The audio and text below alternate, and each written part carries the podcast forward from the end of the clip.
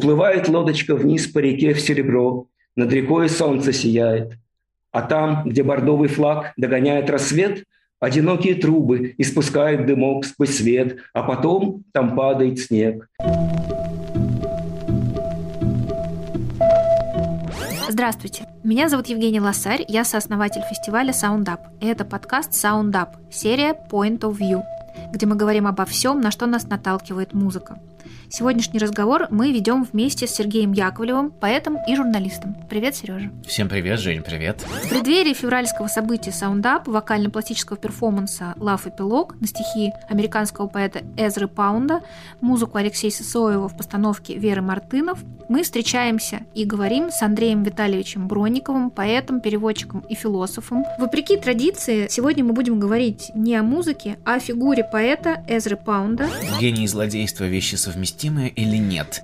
Что такое canceling culture и применима ли она сегодня? Мы столкнулись с этим понятием в рамках подготовки к нашему событию. Ряд СМИ отказались опубликовать новость о нашем перформансе, и аргументировали это тем, что важной частью нашего спектакля-перформанса стали стихи Эзра Паунд. Личность поэта стала причиной этой блокады. Гений вот. и злодейство. Гений и злодейство, да. Сегодня мы хотим задать разные вопросы исследователю творчества поэта и сами попробовать себе ответить на то, как мы относимся к этому явлению, которые мы описываем как культура отмены. А главное, можно ли прилагать вот эту сегодняшнюю культуру отмены к э, деятелям прошлого? Проект Love Эпилог – это коллективный проект, в котором соединилась и новая вокальная музыка, и электроника, и радиоагитки времен Второй мировой войны, квартет перформеров и художник, который превратит человеческое тело в скульптурный материал. В ходе реализации проекта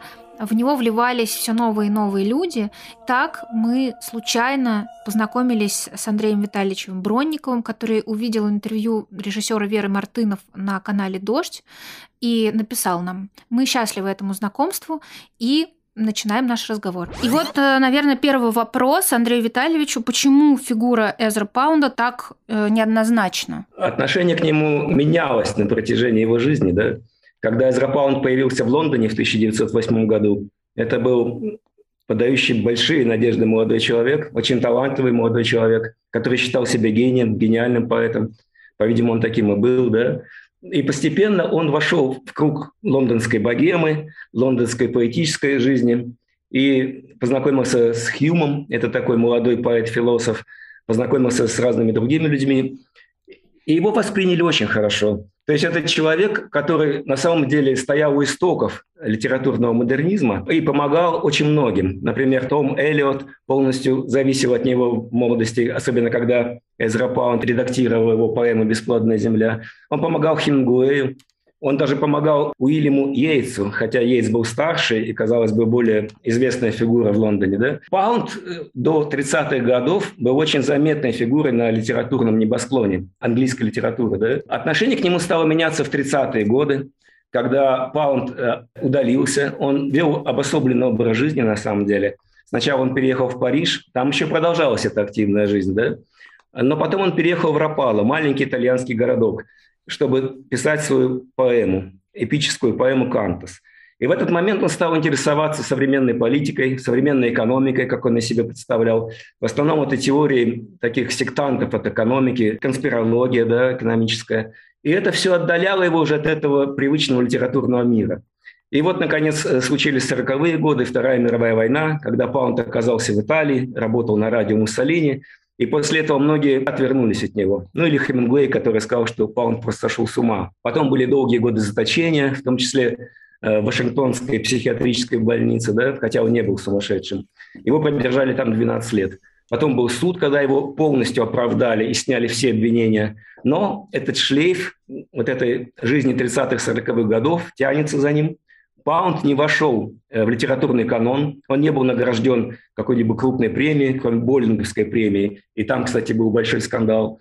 Все его друзья, Эллиот, Хемингуэй, получили Нобелевские премии. Да?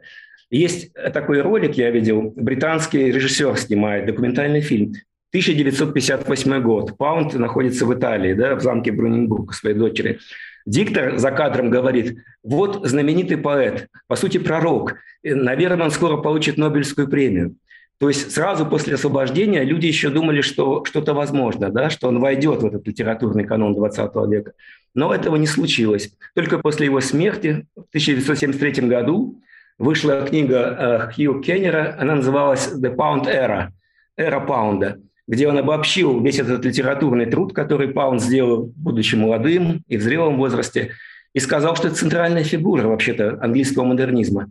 И с тех пор, вот, например, в американской литературе, в филологии, да, в литературоведении, эта фигура набирает все больше вес, фигура Паунда. Да? То есть каждый год проходят конференции, каждый год выходит пара монографий несколько докторских кандидатских диссертаций. Да? Каждый год. Это огромный вал работ сейчас. Он начинает потихоньку приоткрываться. Но я говорил о каноне. Каноном я называю вот, например, упоминания в художественной литературе, в фильмах, да, чтение в школе, в университетах. Этого еще нет. Например, фильм «Полночь в Париже», где показаны все действующие лица американского, да, вот это экспаты 20-х годов, там Паунда нет хотя он был центральной фигурой. Я хотел спросить, а чем вы бы вот все-таки конкретно объяснили, или, может быть, объяснили это уже для себя, почему все-таки так произошло? Это произошло по совершенно очевидным причинам, когда вокруг есть слово «фашизм», или по каким-то, не знаю, другим? Ну, смотрите, эта история, на самом деле, вот я пишу в своем предисловии, да, она мне напоминает историю с Данте, да, великий поэт Средневековья, да, но Данте был еще и политик. Данте занимался политикой. Потом он написал всех своих врагов, так сказать, в аду. Да, он поместил всех в ад. Его выгнали из Флоренции. Пытались забыть на какие-то десятилетия. Хотя современники понимали величие этой фигуры, да, Данте. Ну, прошло 600 лет. Мы забыли про эту политику, мы забыли про их распри, мы знаем его как поэта. Я думаю, что с Паундом произойдет то же самое. Я совершенно уверен в этом. А можно ли сравнивать политику с фашизмом? И ведь все-таки изгоем цивилизации западной он стал именно по причине сотрудничества с фашизмом. Ну, можно так сказать, конечно, но я думаю, что сотрудничество было чисто условным. То есть человек просто выступал на радио и рассказывал там свои истории про Конфуция, про Аристотеля, про Трубадуров – про музыку, кстати, Баха, Моцарта, да, он вплетал туда, конечно, политические какие-то моменты, особенно критику банкиров, критику Рузвельта, критику Черчилля. Все это происходило во время войны. Но Паунд начинал каждую программу с замечания, что ничего, что он говорит, не будет противоречить американской конституции, поправки о свободе слова. В этом смысле он, понимаете, жил в каком-то особом мире. Он не очень понимал на самом деле, что происходит. То есть он думал, что он по-прежнему может критиковать американское правительство даже во время войны. Если бы он был где-то в Техасе, то, наверное, это было бы простительно, да? Но они решили, что это э, предательство, да, что это его нужно наказать. В 1943 году выписали, так сказать, орден на его арест, и это произошло после окончания войны. Правильно ли вот мы понимаем, насколько мы можем быть погружены в тему, что тем самым убеждением на фоне фашизма, за которое заклеймили Паунда, был антисемитизм, от которого он в конце жизни отказался. Но с чем это было связано? Правильно ли мы понимаем, что это было связано вот э, с тем ложным убеждением о связи мирового еврейства с э, глобальным капиталом. И это вот одна из тех вещей, с которым он боролся. Знал ли он о последствиях э, своего убеждения в конце 30-х, да, к чему это приведет в конце 40-х? Это большой вопрос. Вот как вы на него ответите? Как вы на него себе отвечаете? Посмотрите, Паунд родился в 1985 году, да? Ему было 16 лет в начале века. Он родился в, в американской глубинке, да. В 1885-м я 18... вас... Да, простите. Поправлю, да, конечно. конечно. Да. Он родился в семье, где были сильные квакерские традиции. Квакеры, американские вот эти вот э, члены республиканской партии, которые всегда были очень консервативны, да. Они воспринимали вообще город как нечто такое болезненное, не говоря уже о банкирах, которые там живут. Поэтому эта вся традиция была впитана им с детства. Когда он появился в Лондоне, то там происходило то же самое. То есть мы видим, например, э, даже такие принятые фигуры, как Эллиот, да, у них есть э, соответствующие высказывания. Или мы видим письма Хунгуэя Паунду, где мы замечаем не меньший накал, так сказать, страстей э, по этому вопросу. Но это было общее место в каком-то смысле. Англичане высшего общества, а Паунд женился на женщине Дороти Шекспир, которая принадлежала к определенной элите лондонской, они вообще презрительно смотрели на всех остальных, да, включая, так сказать, э, людей, о которых вы говорите. Но что произошло? Паунд сохранил вот это отношение какое-то и дальше, когда другие уже поняли, что мир меняется. Еще раз я говорю, для Паунда мир оставался неизменным. Я думаю, что, по сути, он понимал политику, современную политику, современные отношения по историям американских президентов. Да? Для него не было большой разницы, 18 век сейчас или 20 Он думал, что Черчилль хочет восстановить или сохранить Британскую империю. Все, что Черчилль добивается. Да? И люди, которые ему помогают, они оказываются врагами, в том числе врагами американских президентов. Вот это его картина мира. В этой картине мира, конечно, может быть любая конспирология, особенно экономическая, которую научился, опять же, в Лондоне. Там был такой человек Клиффорд Дуглас и Альфред Орич. Альфред Орич вообще интересный персонаж.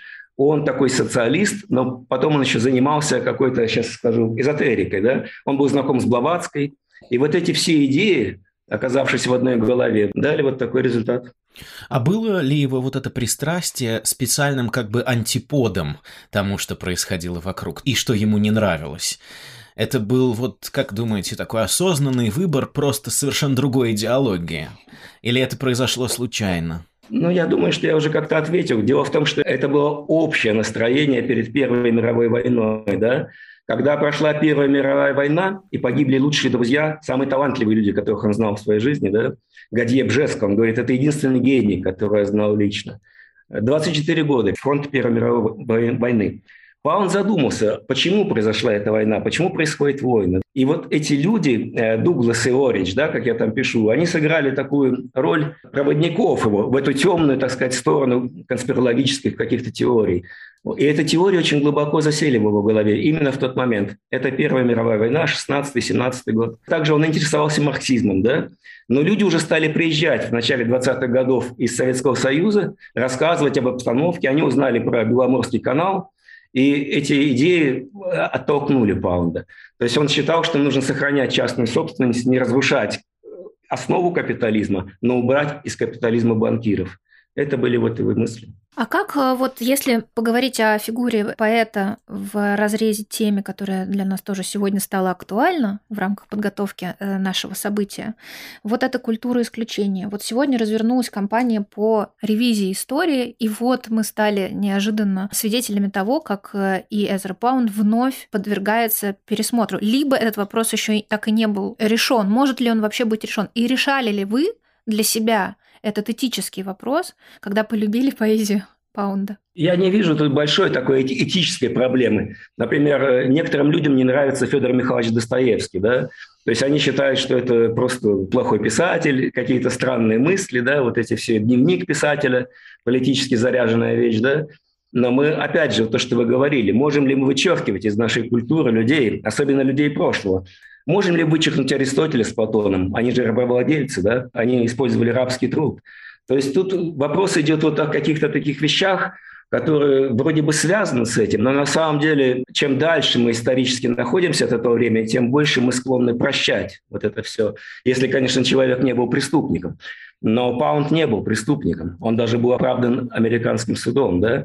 Мы вот То как здесь... раз э, Сережей тоже обсуждали перед нашей встречей о том, что вот убеждения и поступки – это, наверное, э, все таки разные вещи, да? И когда мы говорим об убеждениях людей, это не то же самое, что о деяниях. Вот, э, кстати, у Ахматовой есть на этот счет, там был разговор с поэтом, и она говорила о том, что вот для нее и Лермонтов, и Пушкин не были бы теми самыми великими гениями, если бы они убили на дуэлях своих дуэлянтов. И их поэзия безусловно, была бы запятнана, и обескровлена была бы. И здесь, например, мы видим пример, как Ахматова не разделяет да, личность поэта и человека. Ну вот э, больше всего, что мне как раз было интересно, когда я погружался в, в историю Паунда, это как раз может ли факт биографии поэта и художника влиять на отношение к наследию, на самом деле, к тому, что, что он оставил? Ну, очевидно, Андрей, вы считаете, что не может. Я думаю, это поток времени, это история, да, и наши отношения, и потом какие-то, знаете, вещи, которые происходят э, с большими поэтами, да, этот человек оказался буквально в жерновах истории. Первая мировая война, Вторая мировая война. Он предполагал, что Вторая мировая война, возможно, будет последней для Европы. Что когда разбомбят все итальянские города, исчезнет вся эта великая культура, которую он воспевал. Поэтому тут сложно сказать, что было с ним именно в то время, потому что мы уже не в том времени и в том месте. Видите ли, опять возвращаюсь, это люди 19 века. То есть тут дело вот нашей оптики и нашего состояния, и нашей истории. Как мы к этому относимся? А много гнева вы приняли на себя после того, как перевели Кантос? Нет, я не сталкивался ни с чем подобным вообще. Был один странный человек на моем выступлении на Nonfiction в 2017 году, когда книга вышла. Он все время вставал и спрашивал один и тот же вопрос. Был ли Паунд членом партии? На, на что я отвечал, какой? Он мне пояснял, я, я отвечал, что Паунд жил вообще-то по американскому паспорту в Италии. Они все, кстати, жили по американским паспортам, вся его семья, что само по себе очень странно, правда, во время войны. И Паунд э, даже не собирался ни в какую партию, он был вообще далек от этого на самом деле, понимаете? Мы должны видеть эту фигуру, он был такой идеалист. Это человек, который считал, что слово, особенно поэтическое слово, да, это самое главное, что у человека есть а все остальное это уже производное чего-то другого. Да? Но ему казалось, что очень важная вещь – это экономика когда вот именно ростовщический процент – это есть обман в экономике, потому что он не соответствует материальному продукту. И вот этот обман его страшно беспокоил. Он добивался ясности, конфуцианского вот этого соответствия имени и сущности. Ну вот, э, кстати, тема Паунда, она же, конечно, обсуждалась еще при его жизни, там, да, когда он был в этой психиатрической лечебнице, когда он вышел из нее. И э, вот в разговоре Бродского и Волкова Бродский вспоминает как раз, что Оден говорит, что когда они обсуждали Паунда, э, говорят, что если великий поэт совершил преступление, то его следует сначала ему дать премию, а потом повесить. И в этом, мне кажется, очень четкий водораздел, что да, мы разделяем работы художника и его гражданские убеждения. И в этом смысле мне, конечно, кажется, что те издания, которые в нашем случае сейчас поставили блок, но это, они скорее демонстрируют некую самоцензуру и нежелание погружаться в предмет, потому что тогда нужно было бы рассказать подробнее о том, как это было, что это было, и цел, сделать целое общественное обсуждение публичное на этот счет. Вот мы сейчас пытаемся это сделать для того, чтобы не замалчивать эту тему. И, и конечно, у каждого останется свой взгляд на эти вещи, если мы не можем применить какой-то инструментарий, чтобы ответить на, на эти вопросы и понять эти нюансы, да, есть только культура на самом деле. И э, э проекты, подобные вот э, вашим, Женя, э, Soundup, которые пытаются применить что-то, чтобы как-то хотя бы ответить на вопрос, чтобы хотя бы понять, что это такое было. И может ли тогда в этом случае культура быть ответственна за политику или за общественное настроение? Но, на мой взгляд, э, разумеется, нет. Ну, это спорный как раз-таки вопрос, потому что он меня этот вопрос волнует уже не первое десятилетие. Ответственен ли публичный человек за то, к чему он призывает, и за те мысли, которые он делает доступным для всех? Мне кажется, да. Ну, тогда можно сейчас чуть больше понять, как Паунд представлен именно вот в этом проекте, который вы делаете? Ведь проект в первую очередь музыкальный.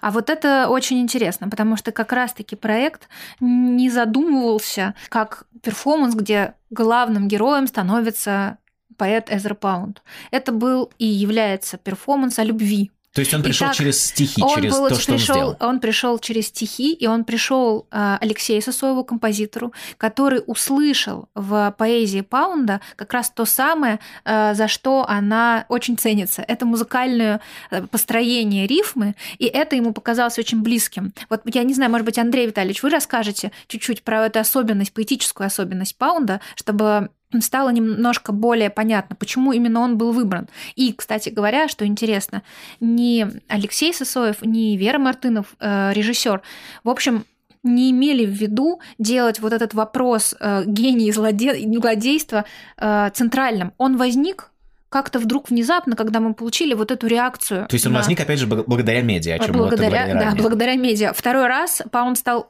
из, ну, я не знаю, можно ли назвать его заложником, да, но как бы вот в диалоге с медиа получил вот какой-то неожиданный разворот его тема, поэтому может быть, вы могли бы нам рассказать, почему его поэзия особенная, почему она значима для, для языка? И почему его э, в последнее время, потому что это не первый проект, э, когда композитор э, прибегает к стихам Паунда, почему его э, стали, э, почему на него обратили внимание современные композиторы?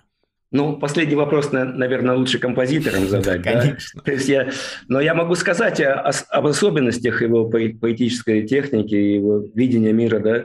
На самом деле, как я понял, в вашем проекте взяты ранние стихи 1908 mm-hmm. года. Да? Mm-hmm. Это самая первая его поэтическая книга с погасшими светильниками, она называется. Это стилизация. Вы еще удивились книга... и сказали, что ну это мы берем детское. А, что-что? Вы сказали, что мы берем детское. А детское? Нет, нет, я говорю детское про стихотворение, которое мне... Ну да, но все равно, если говорить про а, в да, целом путь, год, конечно, то это смотрите, начало. Смотрите, это самое начало. Паунд ищет еще свой путь, свой голос. Это не его голос. Это стилизации под Трубадуров, средневековую поэзию. Это то, что он начитался, когда он изучал свои филологические вот эти вот э, студии, да, он изучал романскую поэзию, провансальскую, Трубадуров, и там это все, это как бы его ответ, ответ на его учебу в филологическом отделении, да. Там, там нету привычного для нас, для поэзии 20 века лирического героя. Там вообще нету лирики. Кстати, это интересно, потому что это ведь будущий автор эпоса. Но это стихи стилизации. Они очень музыкальны, да. Насколько может быть музыкальна средневековая поэзия. Причем они легко ложатся именно вот на музыку тоже стилизованный под средневековый, вокальный квартет, например, потому что они построены по, по схожим каким-то принципам. Это что касается ранних стихов. Потом, ведь он участвовал и был активным участником двух э, таких поэтических движений. Это имажизм в Лондоне, в Англии, и бартицизм. Имажизм, он предполагал, что они должны находить чистое слово, э, точные образы, отказаться от романтических каких-то преувеличений. Да? Вартицизм, по сути, это футуризм. Они предполагали, что они должны внести энергию в стих, и что стих должен действовать, как говорил Хьюм, э, он должен производить впечатление скульптуры, он должен быть настолько плотным и сильным, да, что ты должен просто видеть скульптурные какие-то, или, как вот они говорят, элементы абстрактной живописи, да, в современном стихотворении, тогда Паунд постепенно переходит к верлибру. Кантас написан именно в таком стиле, причем это усложнение вот этого вартицизма – они говорят, это вихрь, да, вортекс, вот а, вершина конуса. То есть стихотворение как бы вкручивает тебя в себя. Это особенность по поэтики Паунда вообще, начиная вот где-то с десятых годов, с 20 века. И в Кантас это достигает полного развития, когда он начинает строить стих, стих, длинное стихотворение по законам, скорее всего, кино, современного кино. То есть он сам, не читая никаких э, других источников, он изобретает монтаж. Хм. Его стихи построены по принципу монтажа, когда разные обрывки чужой речи, исторических персонажей, каких-то документов, его собственных э, высказываний Эзры Паунда, все это совмещается вместе и дает какой-то, как ему казалось, необычный эффект. Такой же эффект, как дает, например, э, чтение Э, китайские диаграммы, иероглифы. То есть он говорит, что я пишу стихи, как древние китайцы писали свои иероглифы. Ему казалось, что это чисто такая пиктограмма, где, например, закат изображается солнцем, которое садится за деревом. Пиктограмма. И вот такой сложный иероглиф он пытался сделать из своих стихов. Там очень много такого визуального. Как я еще говорю, там очень много от других искусств, от пластических искусств, от живописи и скульптуры но в этих искусствах нет времени. И поэтому у Паунда очень сложное отношение со временем вообще. Я возвращаюсь к своим словам, что этот человек, он жил как бы вне времени. Вот это реальность его. Как у нас, например, Павел Флоренский, который говорил, я, я человек 14 века. Так и Паунд. Он бы мог сказать, я, я человек вообще без времени, потому что все эти времена и все эти герои соседствуют у него в его голове. Да? Это, это как бы такой огромный рай. Это такая библиотека всемирная, где они все разговаривают друг с другом. Кстати, вот э, пушкинисты говорят о том, что у Пушкина тоже кинематографичная поэтика, и все написано сценами, которые можно снимать. Вот да, очень да, да. похоже на то, что вы описываете а, как вы описываете поэтику Паунда. А я теперь понял, почему Хемингуэй э, в своей э, Нобелевской речи упомянул Паунда, если я не ошибаюсь, так было. Потому что я вспоминаю Хемингуэя, э, в частности, по ком звонит колокол, и понимаю, насколько он кин... монтажен именно, не столько кинематографичен, сколько монтажен. Это можно брать как вот раскадровку конкретную э, для последующей съемки.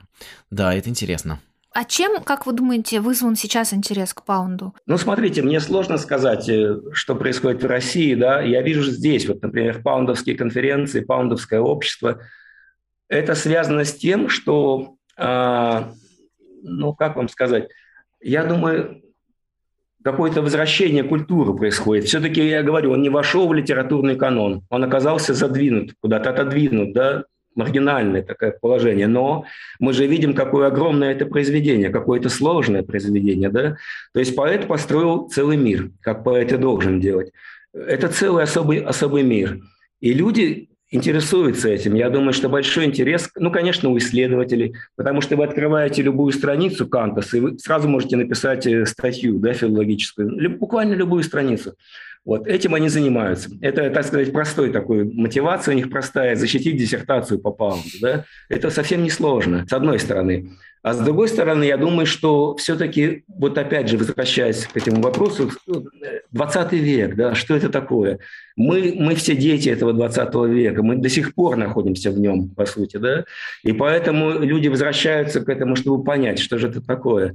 Потому что паунд, э, я говорю, это центральная фигура. Потом окажется, пройдет вот 100-200 лет, э, наши, так сказать, последователи посмотрят на все это дело и скажут, а что там было у них, что вообще у них было? Вот что это за огромная такая поэма, которую можно сравнить с божественной комедией Данте. Но мне вот, вот близка эта позиция, условно, отсутствие позиции и понимание того, что мы не во всем можем разобраться. Ну, правда, не все архивы открыты. Мы не знаем о событиях, которые произошли не так давно, там, да, до 70 лет назад, 100 лет назад, казалось бы, при доступности сейчас источников. Поэтому, конечно... А вот вы же, эм, насколько я знаю, уже познакомились э, и с семьей Эзра Паунда да, кого-то знаете? Да, так получилось, что я знаком с его дочерью. Она 25-го года рождения, сейчас вот ей 96 лет.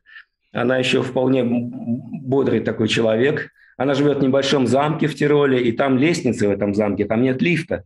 И она бегает по этим лестницам в таком возрасте. Это, в общем-то, удивительно энергичный такой человек. Она занималась переводами Паунда на итальянский, она известна как переводчик – и исследователь Паунда, да, у нее там небольшой архив в этом замке, но основной архив они передали в США. А существует ли для его семьи вообще этот вопрос, о котором мы сегодня говорили, да, о убеждениях э, поэта? Ну, понимаете, вот то, что Бродский пишет в «Набережной неисцелимых», когда Ольга Радж, э, как заигранную пластинку, да, повторяла да, да. одно и то же, да? Угу. То есть семья в какой-то момент оказалась в положении защитников, угу. да, Паунда, из, а из положения защиты, момент как они, бы, да? От, да, в положении защиты. И они постоянно вот это, может быть, повторяют. Но это все, опять же, вот вопрос времени. Это вопрос то, что мы внутри находимся. Представьте только, дочь Паунда до сих пор жива. Угу. То есть мы буквально в той же эпохе еще находимся. Нам надо выйти на сто лет вперед, чтобы это как-то понять. У меня возникает логический вопрос, который я, наверное, в первую очередь задаю сам себе. А если мне нравится какой бы то ни было творческий деятель, скажем так, ну, в данном случае поэт, нужно ли мне вообще копать, чтобы то ни было про него? Чтобы, ну, например, не разочароваться. Или чтобы эм, я не пришел к какому-то смятению, да? Э, Скорее, я отвечаю себя, э, себе на этот вопрос так. Наверное, нет. То есть, э, я все-таки предпочитал бы разделять э, то, что человек оставил после себя, и то, что он делал, пока, пока он был жив, или во что верил, пока он был жив. Я хотел бы задать вопрос, э, практически скорее, Андрей, а вот для наших слушателей подкаста, наверное, которые никогда ничего про Паунду не знали. Допустим. Допустим. знали. Но, но, но, теперь, э, но теперь послушали и заинтересовались. Э, с чего точно нужно начинать? Или просто взять Кантас, прочитать его и все понять?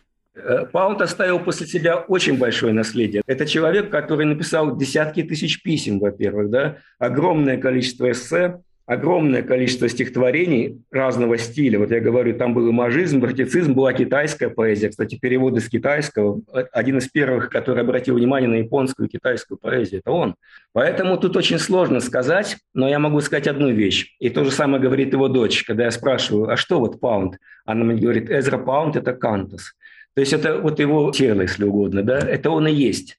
Это он и есть. Это то, что осталось от человека в истории. Остальное все уйдет. Как я пишу, вот его ранние стихи, они, конечно, интересные, да. Ну, Эллиот и Олдингтон, и кто угодно тогда писал хорошие стихи, да. Но Кантос э, было создано только одним человеком. Надо просто, может быть, полистать, как я делал это вот в молодости, да, посмотреть эти иероглифы, что это такое вообще, о чем он хочет сказать о том, что мы живем в одном мире, у нас разные голоса, и все эти голоса звучат одновременно. То есть там очень много современных идей, которые от чего приходит нам в голову? Потому что это глубокое произведение, допускающее бесконечное количество интерпретаций. Понимаете? Сейчас мы видим одно, через 50 лет люди заметят то, чего мы не видим сейчас в этом произведении то, что я вам сказал про разные голоса, про возвышение Китая, современности, да, ведь тогда над ним посмеивались, они говорят, что какой там Китай, тут у нас Англия, Германия, да, он говорил, это, это великая страна, которая еще скажет о себе. У него были пророчества такого рода. Спасибо большое. Это была прекрасная, интересная беседа. Мне хочется закончить словами Иосифа Бродского. И обычно мы говорим «любите музыку», а здесь хочется сказать «читайте стихи». И он писал, что поэзия — это не развлечение, даже не форма искусства, это скорее наша видовая цель. И судя по вопросам, которые поднимает поэзия и фигуры поэтов, э, с этим невозможно не согласиться. Мы всех ждем на нашем перформансе 18 февраля в Музее Москвы для личной встречи с поэтом Эзра Паундом. Спасибо. Спасибо, Спасибо Андрей. What thou lovest well shall not be reft from thee. What thou lovest well is thy true heritage, whose world, or mine, or theirs, or is it of none? Вернемся к этому, да, нашему сейчас состоявшемуся разговору. По-моему, очевидно, что мы сейчас поняли, что ответа правильного не существует, да, но как будто бы, мне кажется, поэзия не рождается из ниоткуда. Это как очень важно знать год рождения там, и смерти, или год написания стихотворения, да, вот кстати, Бродский всегда говорил, что ему тоже очень важно знать, когда написано э, стихотворение, в каком возрасте поэт написал свое стихотворение. Ты сразу понимаешь, в каком контексте находился этот человек, а я могу встать на место исследователя в этот момент и на место переводчика и понять на самом деле одну вещь, мне кажется, которая лейтмотив нашего разговора сегодняшнего. Это что творчество не отвечает за творца, как бы это странно ни казалось. То, что уже сделано, оно дальше живет абсолютно свою собственную жизнь и может как угодно привлекать внимание, вне зависимости от того, как не привлекал внимание или был даже кому-то противен создатель. А ты, кстати, ты знаешь, как ты близок вообще к сути определения слова гений, которое в Древнем Риме назывался дух, оберегающий человека. Ну, как бы нельзя было сказать про человека гений, потому что это некий дух. И только человек, который что-то делал невозможное да, для человека, становился оберегаемый гением. И так, а потом это произошло, это изменение. То есть ты сейчас на самом деле очень верно разделил это понятие гений и носитель гения. Mm. То есть творчество — это то, во что он обернут на самом деле. То есть оболочка. Да. А его нутро, его начинка может быть любой. Да, и заметь. И это нас не касается. И насколько уязвимы становятся гении в момент, когда у них случаются какие-то паузы в их творчестве. Вот тогда все начинают видеть в них людей. Как только гений творит, он неприкосновенен я вспоминаю одну вещь, которую сказала Земфира, довольно известный музыкант. Когда меня спрашивают, хотите ли вы познакомиться с тем или иным другим музыкантом, который вам нравится, она говорит, нет, не хочу, потому что то, что он делает, говорит мне о нем гораздо больше.